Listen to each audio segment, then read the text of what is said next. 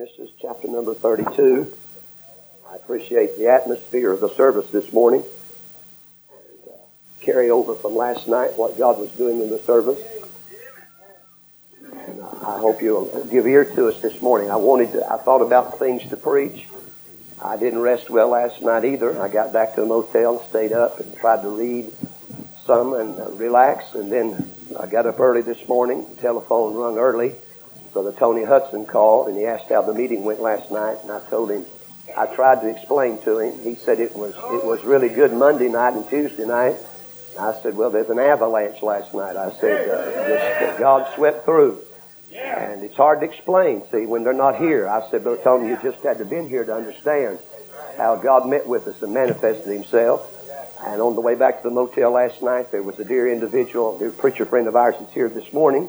He said, Brother Buster, how long has it been since you've been in a meeting like that?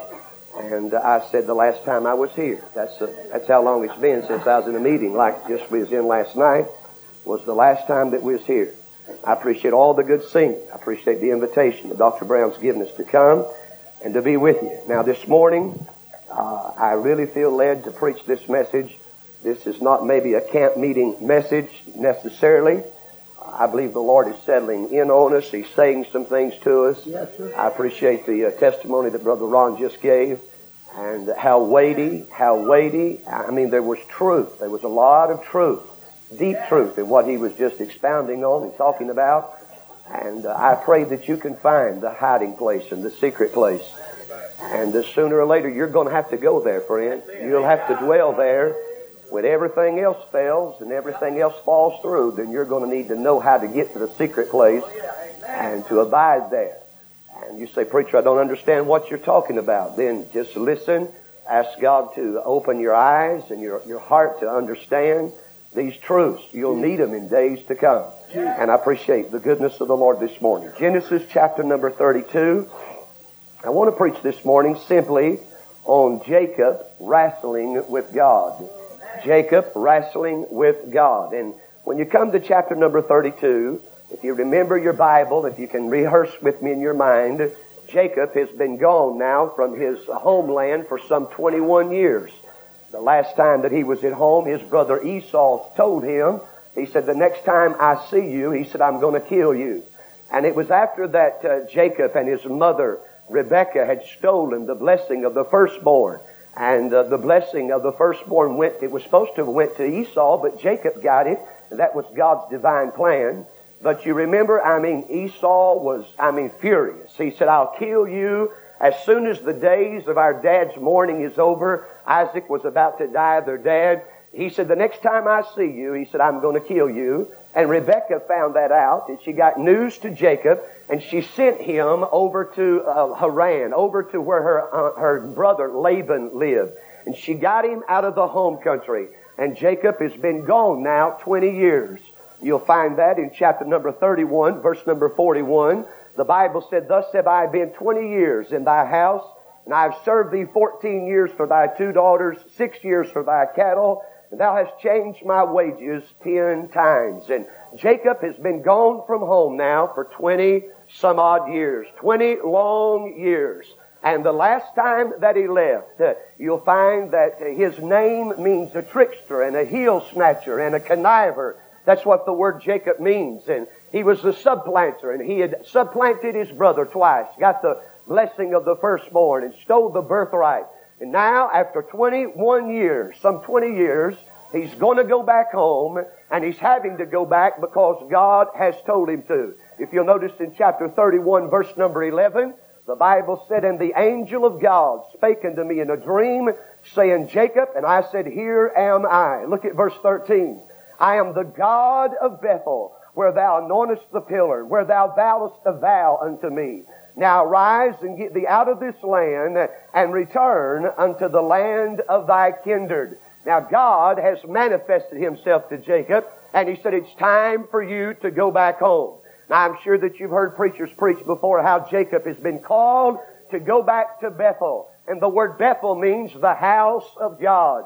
Jacob's been gone now for a long, long time, and now he's been told to go back home. I want to pick up reading in chapter number 32. Dr. Brown, I would appreciate if somebody could get me a little glass of water. I'd sure appreciate that. And we'll begin reading in chapter 32. I'm on some medication. It dries my mouth out. And I trust that you'll bear with us. Please don't get discouraged. And please don't fall by the wayside this morning before we get started. And I don't mean to bring just a theological exposition of the scripture, a dry something, but I pray that you'll listen and ask God to speak to your heart as we look at Jacob now, he's, go, he's having to go back home and to face God and to face his brother Esau. Now in chapter number 32, verse number 1, the Bible said, And Jacob went on his way, and the angel of God met him. And when Jacob saw them, he said, This is God's host. And he called the name of that place Mahanaim. And Jacob sent messengers before him to Esau, his brother, unto the land of Seir, the country of Edom. Now you notice what's happening. Jacob, he knows he's going to have to come face to face with Esau, and he's sending messengers, as it were, before him, and he's trying to soften Esau up. He said in verse 4, and he commanded them, saying, Thus shall you speak. Thank you. Thus shall you speak, he said unto my, well, notice now, my Lord Esau. Notice how he changes his attitude. Jacob is not strutting his stuff now. He's not the cocky young man that he was when he left 20 years ago, yeah. but he addresses Esau as his Lord. He said, Thy servant Jacob said thus, I have sojourned with Laban and stayed there unto now. And I have oxen and asses and flocks and men servants and women servants. And I have sent to tell my Lord that, that I may find grace in thy sight. You see, he's sending a present before him, as it were, and he's seeking to bribe Esau to soften the wrath that, he, that he's afraid that's in Esau's heart. I was reading here a while back from Mr. Charles Spurgeon, and Mr. Spurgeon said from this passage of Scripture, he said about Jacob's fears, he said he was afraid to meet Esau. He said this fear was like sins that have not been dealt with. Old sins are apt to break out on you if you don't deal with them properly, friend. They must be confessed and forsaken and repented of. And, and Jacob had never made things right with Esau, and now he's having to come face to face with him. Notice now what the Bible said in verse number five. I have oxen and asses and flocks and men servants and women servants, and I've sent to tell my Lord that, that I may find grace in thy sight. He wishes now and he longs to find grace in the sight of Esau. And the messengers return to Jacob. Notice they just go out. They're not gone long and then they return saying, we came to thy brother Esau and also he cometh to meet thee and 400 men with him.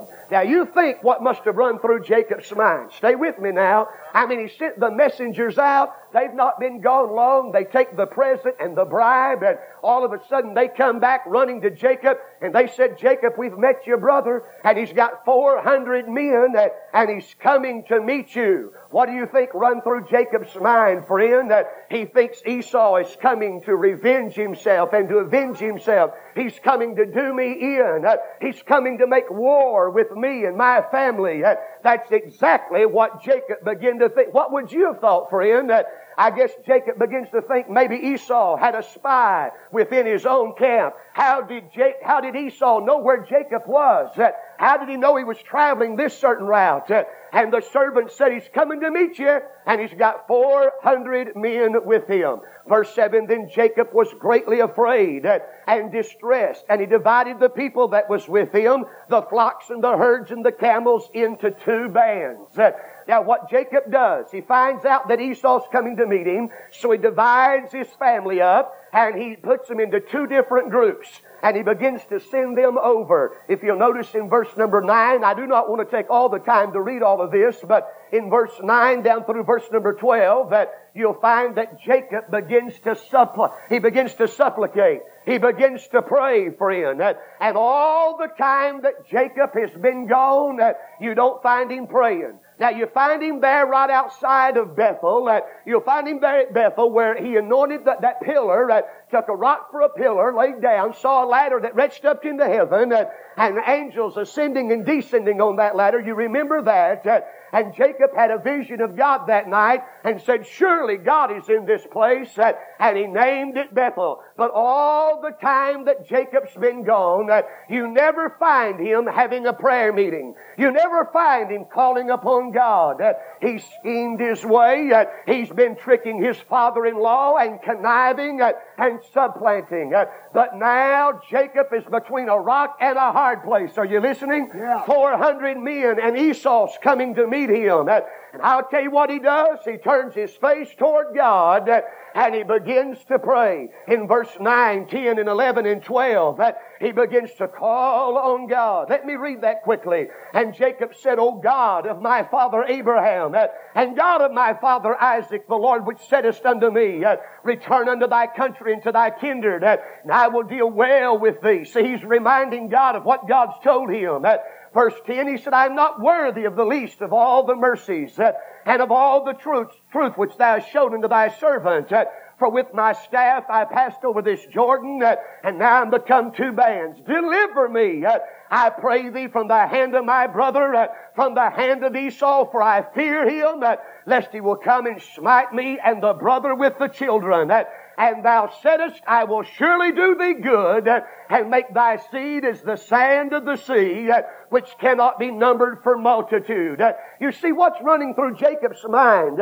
He's being mindful of the promise of God that God gave him, but he said, God, Esau's coming, and 400 men with him, and if he kills me, how will this promise be fulfilled? And now he's supplicating and crying out to God. That, that's the way the most of us do. We don't really cry out to God and we don't really get serious with God until our back is up against a wall, friend, uh, and there's nowhere else to turn. But as soon as Jacob got through praying, he went right back to scheming again. You can read verse 13 down through verse number 20. Uh, he begins to send more presents to Esau, and he begins to try to soften him up so that Esau will not be so full of wrath and anger. But notice in verse number 22, the Bible said, And he, Jacob, rose up that night and took his two wives and his two women servants and his eleven sons and passed over the ford Jabbok. And he took them and sent over the brook uh, and sent over that he had. Uh, and Jacob was left alone and there wrestled a man with him until the breaking of the day. And when he saw that he prevailed not against him, he touched the hollow of his thigh. And the hollow of Jacob's thigh was out of joint as he wrestled with him. And he said, let me go for the day breaketh. This is the angelic messenger telling Jacob, said, let me go. And he said, I will not let thee go except thou bless me. And he said unto him, what is thy name? And he said, Jacob. And he said, Thy name shall be called no more Jacob, but Israel. For as a prince hast thou power with God and with men and hast prevailed. I'll tell you how Jacob prevailed, friend. That he didn't prevail through wrestling, but he prevailed through supplication and hanging on and asking for the blessing. And the Bible said, and Jacob asked him and said, Tell me, I pray thee, thy name. And he says, Wherefore is it that thou dost ask after my name? And he blessed him there. I tell you, Jacob got a blessing uh, in one of the most unordinary places that you'd ever thought a man could get a blessing. Uh, at the end of a wrestling match, uh, Jacob received a blessing. And there's something interesting right here. Jacob asked the angelic messenger, uh, whom I personally believe was none other than the Lord Jesus Christ. I believe Jacob was wrestling with the Lord. And that's called a theophanies. They tell us that theophanies, a pre-Bethlehem appearance of the Lord Jesus in that Old Testament. Jesus did not begin at Bethlehem. He just made his entrance into this world and took upon him a robe of flesh. He always has been. And we see him throughout the Old Testament showing up. You say, Brother Buster, why do you think that, why do you think this is the Lord Jesus? And Jacob said in verse 30, and Jacob called the name of the place Peniel, for I have seen God face to face. Jacob said, I've seen God face to face. Now, no man has ever seen God face to face and lived to tell about it. God hid Moses in the cleft of the rock. And when God came walking by, God removed his hand away from the cleft of the rock, eh, and all Moses saw was the afterglow. Eh. I mean, the radiance eh, of the holiness of God. And it was so much they had to put a veil over Moses' face when he came down off the mountain. No man hath seen God at any time. And you can't see the Holy Spirit, for He's invisible. You can sure feel His presence, and you can sure feel when He's in the service, but you've never seen the Holy Spirit, and you've never seen God. Well, who did Jacob see then? I believe he saw none other than the Lord Jesus Christ. And the man that he was wrestling with that was none other than the Lord. And Jacob asked him that in verse 29 and said, Tell me, I pray thee, uh, thy name. Uh, did you know the Lord never did tell Jacob his name? Uh, I'm telling you, as you wrestle with God, that there'll be some secret things that you'll never, never find out. That you'll ask God many of a question in your Christian life. You'll ask God about this and about that. But there's some things you'll never, never find out. That He's just God, friend. He doesn't have to tell us why. He doesn't have to explain to us why. He's God and beside Him there is none other. And the Bible said in verse 31, and as he passed over Penuel, the sun rose upon him, and he halted upon his thigh. Therefore the children of Israel eat not of the sinew which shrank, which is upon the hollow of the thigh unto this day, because he touched the hollow of Jacob's thigh in the sinew that shrank. Now I want you to stay with me for just a few minutes this morning, and then I'll be through. I'm more mindful of the time than you are, and I know we have a meeting at 12 o'clock, another meeting, but I believe that God is settling in on some of us, and God is wrestling with us. And, and He's got us in a wrestling match in this meeting. And God's trying to pin some of you. Yeah. And He's trying to show you that you need to surrender and, yeah. and submit to Him and, and give in to Him and, and yell calf rope and, and raise the white flag of surrender and, and say, Lord, thy will be done. Now be mindful. You see, Jacob is sitting there by the ford Jabbok in verse 22. I mean, he sent his wives over and he sent his 11 sons and he goes back across the ford a river or a creek, if you will, uh, Jabbok. Uh, they tell us the word Jabbok here means a place of emptiness uh, or coming to the end of one's self. Sooner or later in your Christian life, uh, God is going to bring you to an end of yourself. That Most of us are like Jacob. We try to scheme and manipulate and have our own way. But sooner or later, God will bring you to that place of emptiness. There he is that night. I see he's got his family divided up into two bands. He goes back across that ford, that creek, and he sits down and he's wondering in his mind. I believe he's meditating. He has no campfire. He doesn't want Esau to know where he's at and he's sitting there all alone. Every now and then there's a cricket that'll chirp. Every now and then a hoot owl will hoot. Maybe a little rabbit will run through the bush. Uh, and every time there's a noise, uh, Jacob turns around in fear. Uh, and he's so scared. He thinks Esau. Wonder which way Esau will come. Will he come from the left flank or the right flank? How will he divide the 400 men? Will he send a hundred from the north and the east and the west and the south? I believe Jacob is sitting there and his mind is on Esau. Which way will my brother come in? And then all of a sudden, that, listen to me, that his mind was not on God. that His mind, he had prayed now. He had had him a prayer meeting, but he was really leaning to the arm of the flesh. Here he is now. He's all alone. Point number one of the message in verse 22, 23, and 24, you find the solitude of a deserted place. The solitude of a deserted place. He's there all alone now. That sent his family over, and verse 24 said that and Jacob was left alone. you know where this lady this morning that's here that got saved, this lady that said she was up all last night, she was alone, but she wasn't alone. Uh, she was wrestling with God. Uh, I promise you, there's probably some others that went home last night uh, and the bed was too short and the covers were too narrow and they didn't sleep well and they've been wrestling with God. Like Dr. Brown said, you're hoping you can survive through Friday night.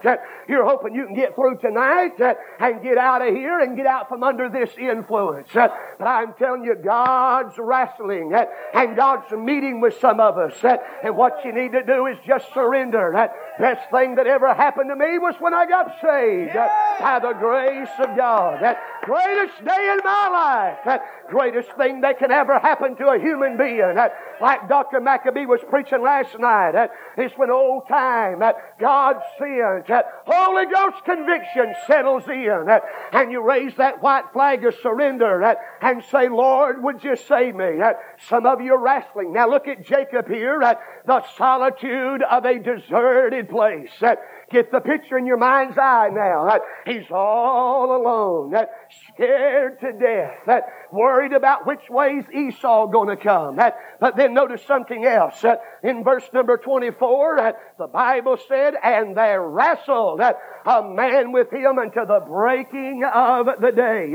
Now, sometimes we read our Bibles too hurriedly and we miss the impact of the Scripture. Not only is there the solitude of a deserted place, but there's the struggle uh, of a deceived man.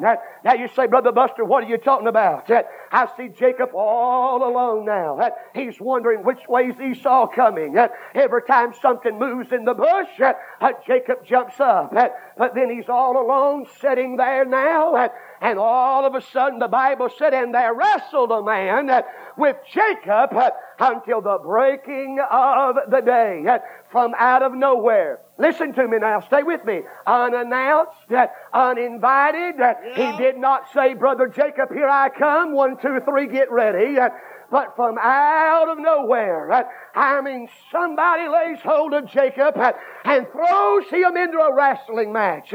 I'm not talking about funsies. You pin my hand, I'll pin yours. I'm not talking about Hulk Hogan and all the rest of that crowd that run around in a bunch of diapers and need to put like this and full grown men in leotards. But I'm talking about two men that, that wrestled all night long, friend. And I'm talking about the struggle of a deceived man. You say, what do you mean deceived, preacher? I see them in a wrestling match. I see trees being torn down, little limbs and saplings. I see grass uprooted. I see hair disheveled. I see clothes torn and rent. I see maybe Jacob with a bruised jaw. You let me and one of these good sized men get in a wrestling match. Now I ain't all I used to be. But at 45 I can still probably wrestle for five minutes before I give out. That somebody's going to get hurt. That somebody's going to get bruised. And they were wrestling all night long. And it wasn't a wrestling match just in Jacob's mind or just in his heart. He had encountered a divine encounter with God, friend. With God. From out of nowhere. From out of nowhere, somebody grabbed Jacob Somebody begin to pin him, full Nelsons, Boston crabs, and every other heavenly hold. And Jacob was a pretty good wrestler, friend. I mean, he wrestled till the breaking of the day. Jacob was a schemester and a heel snatcher. That I see him wrestling in that wrestling match, and he said, Lord, stop it! Stop it. Who are you? And if we could pause that wrestling match and put it on pause, I see him breathing hard and Jacob's face is bruised and hair disheveled and dirt on his clothes, clothes rent. And I pause and I take the microphone. And I said, Jacob, Jacob, who you think you're wrestling with? Who you think you're wrestling with? He'd say, it's my brother Esau. He slipped in and got me. It's my brother Esau. I guarantee you that's who he thought it was, friend. But I say, Jacob, no, uh, it's not Esau. Uh, he'd say, well, it's a hit man. Uh, Esau sent a hit man. It's an assassin from out of his camp. And he's caught me on the blind side. I say, Jacob, no, it's not an assassin. I say, Jacob, who is it? Why, he'd say, great God, you mean I've been mugged by the ford Jabbok? Maybe it's a mugger. Somebody's robbing me. I say, no, Jacob, but can I inform you who you're wrestling with? Listen to me now. I say, Jacob, would you believe this? Would you believe you're wrestling with the Lord? And Jacob, you know what he'd probably say? Just like most of us. He'd say, no. No way. This cannot be God. And we say, Jacob, why don't you think it's the Lord? Listen to me, church. Jacob would say, this can't be the Lord because it's hurting me. It's hurting me. Amen, friend. Now, I don't know where you read in your Bible that God will never hurt you or God will never let you be hurt. God will hurt you to develop you. Uh, God will break you to mold you. Amen. We got a lot of this charismatic influence and theology in our mindset in the fundamental movement that if you're right with God, you'll be healthy and wealthy and successful. But I don't read that in the Word of God, friend. I believe the Bible said through much tribulation that shall you enter into the kingdom of God, friend. I interviewed Jacob and I say, Jacob, it's the Lord. It's the Lord you're wrestling with. And he'd say, no way, man, no way. He'd say, it's hurting me. It's hurting me. I'm broken and I'm bruised. It's hurting me. You know what some, you know who some of us are wrestling with? We're wrestling with the Lord. We're wrestling with the Lord, friend. I come through this past year, and, I, am not trying to propose a pity party, but this past year, early on this year, I said 1996, I made this statement. Listen to me before you say anything. I said 1996 has been the worst year, the worst year the Seaton family's ever lived through. Last year, my father-in-law died at 68 years old, a year and a half struggle with bone cancer. Last year, they operated on my wife, uh, back surgery that's left her with a lot of pain. It'll probably be chronic pain the rest of her life. A little over a year ago, they diagnosed me as being chemically imbalanced. Chemically imbalanced. You know what that means, don't you? I've been on 11 different kinds, more than 11 different kinds of medication in the last year and a half, trying to straighten me out and get my mind mentally balanced again and I, I just say, Preacher Seaton, what's wrong with you? Brother Buster, don't you have faith? Don't you have faith? Why don't you just name it and claim it? Why don't you just demand God and command God? You know what some of this crowd says? That they'll say, well, why don't you just uh, rebuke that sickness uh, and, and rebuke that sickness in the name of the Lord? Don't you let that come upon you. Well, why did Paul tell Timothy? He said, drink no longer water, but take a little wine for thy stomach's sake and thine often infirmities. Timothy was a sick young man. Paul the apostle had a thorn in his flesh that he could not get God to remove the messenger of Satan that was sent to buffet him. I made that statement that this past year had been the worst year in all of our ministry and the Holy Ghost rebuked me on the spot before I could ever get it out of my mouth and before it ever got cold as a statement, uh, the Spirit of God smote my heart uh, and said, son, this has been the best year. Uh, this has been the best year we've ever given you. Uh, we've allowed you to suffer. Uh, we've allowed you to go through some things. Uh, and it's crushed my family and crushed us and crushed us over and over and over. But you know what God has to do? He has to take the millstone of suffering and run it over us and across us to grind us up, to make us to become powder, that bread that we might be able to feed the hungry and be a blessing to somebody else, friend. Some of you are wrestling with some things. Why is it, listen to me now, why is it we always divorce God? We divorce God out of all sickness. We divorce God out of all cancer. We divorce God out of all heart attacks. We divorce God out of all church problems. And we always give the credit to the devil. Jacob, who you wrestling with? Jacob, who you wrestling with? He'd have thought it was anybody but the Lord. Anybody but the Lord. Yes. Oh, now hang on to me, church. Don't lose me right here. Some of you looking kind of pale around the gills now. You see the struggle of a deceived man. I believe the Bible did say, did not the Bible say in Romans chapter 8 and verse 28, and we know, and we know that all things work together for good, that to them that love God, to them who are the called according to His purpose. Is that not what the book said? That's what the book said, friend. That, that means heart attacks. That means cancer. That means chemical imbalance. That means back surgery. That, that means anything God lets you go through, it's for His glory and for your good. Yeah. Now that's easy preaching. That, that's, this is a coward's castle up here. That it's easy to preach these truths. That, and it's another thing to have to live in them and walk through them. That's right. I had some preachers tell me here a while back in the camp meeting, I had them to come up to me and said, you've ruined your ministry by telling about your chemical imbalance. They said, nobody will have you. Nobody will want to have you in the meeting. I, I praise the Lord. He helped me find the way over here this week. I drove in. Me and the Lord got here. Sister Carol give me some directions to get back up to exit number five. And after I got there, I could smell my way into where God was here. Huh? And that, you know what? They, you know, we put up a facade and, and we put up a barrier eh? and, and we want to act like nothing's bothering us and everything's well. And I know that's well with my soul, but some of us are wrestling with some things. Dr. Maccabee's been wrestling with the situation with his wife uh, all these years. Uh, and now Dr. Maccabee's health is beginning to fail him. Uh, and he's wrestling with God, wrestling with God. Listen to this statement. Sometimes it's easier to say no to the devil. Listen. Sometimes it's easier to say no to the devil and his temptation than it is to say yes unto God. Sometimes it's easier to say no to the devil's solicitation to do evil than it is to say yes unto God. You say, preacher, what are you talking about? Now I'm on sacred ground. Now I'm on holy ground that angels fear to tread. In Matthew chapter 4, verse number 4 down through there on the mountain of temptation, Jesus was tempted by Satan himself.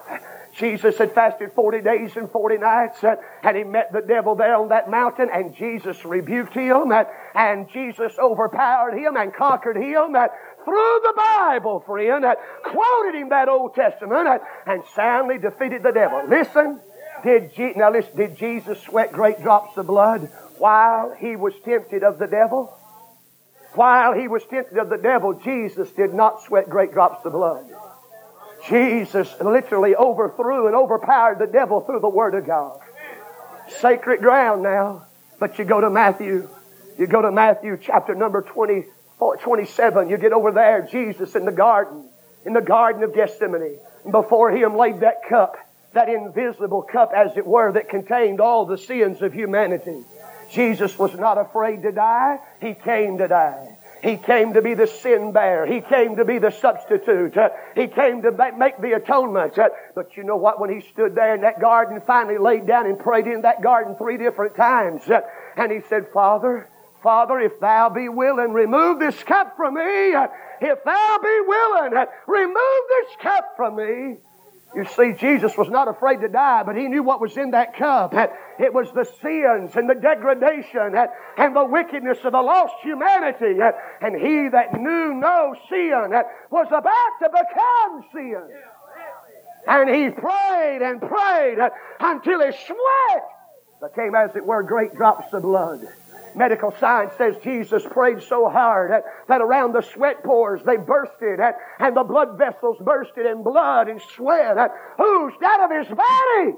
And you know what he was wrestling with? That he was wrestling, as it were, with the divine will of God. That, that he drank that cup Sometimes, I'm not saying that, don't take me wrong, that he was willing, that, but he said, if thou be willing, remove this cup from me. That, then he said, nevertheless, that, not my will, but thine be done. Sometimes it's easier to say no to the devil than it is to say yes to God's will. Some of you are wrestling. Some of you young men are wrestling. I was praying last night as I know Dr. Brown has prayed and these men have prayed and these teachers have prayed. I've been we praying that God had thrust forth labors and God would reach down and call young men to preach the gospel and for young men to get saved and missionaries and, and evangelists and pastors and, and God's moving and some of you are wrestling. You're wrestling. You're wrestling with a divine call from God. That's right. It's not the preacher you're wrestling with. It's not Dr. Brown and his charisma and, uh, his energetic uh, personality. Uh, that's not what you're wrestling with. You're wrestling with an unseen guest. You see? Jacob was wrestling. You see here, he didn't even know who it was. And he was wrestling. I want you to notice something else. The struggle of a deceived man. But number three, in verse number 25 and 26, the Bible said, And when he, that is the angel whom I believe was the Lord, when he saw that he prevailed not against him, he touched the hollow of his thigh. Now they've wrestled all night long. You think about it. I mean, the breaking of the day is coming. The, the sun's getting ready to come up, and they've wrestled all day long. And the Bible said when he saw that he prevailed not against him, he touched the hollow of his thigh. I mean, the Lord could have done this at the outset. He, could have done it at the start of the wrestling match. But he wanted Jacob to wrestle. He wanted him to be brought to an end of himself. There he was wrestling, and the Lord just stretched over. And one touch touched the hollow of Jacob's thigh, and it was out of joint just like that. You men that's ever wrestled before, done any kind of wrestling or fighting, you know that's where your pivot point is. That's where your strength is, is in your thighs to throw a man. And all of a sudden now Jacob, from wrestling, he's brought to a clinging position. I mean, he doesn't wrestle any longer. He just reaches up and, and lays hold and, and clings. Some of you come from that position this week. Uh, you've come from wrestling uh, and now you're clinging to it. Jacob's thigh was out of joint as he wrestled with him. He said, That is Jacob. No, no, the angel said, and he said, Let me go. Let me go, for the day breaketh. Can you imagine all night long? I believe Jacob, this and this, the Lord's never said a word to Jacob all night long just wrestling in the darkness, tumbling and rolling and picking up and throwing down. And I see Jacob try to get away, and the Lord said, No, you don't. Pulls him back in there. And they wrestle and wrestle, and Jacob tries to crawl away, and the Lord said, No, you don't. And back in there again. And finally, now the Lord says, Let me go. Let me go, Jacob. See, Jacob, because the Lord touched the hollow of his thigh, he's out of, he's out of power, and he just reaches up and grabs hold. The Lord said, Let me go, for the day breaketh. He said, Jacob, watch what he said. He said, I will not let thee go. I will not let thee go except thou bless me.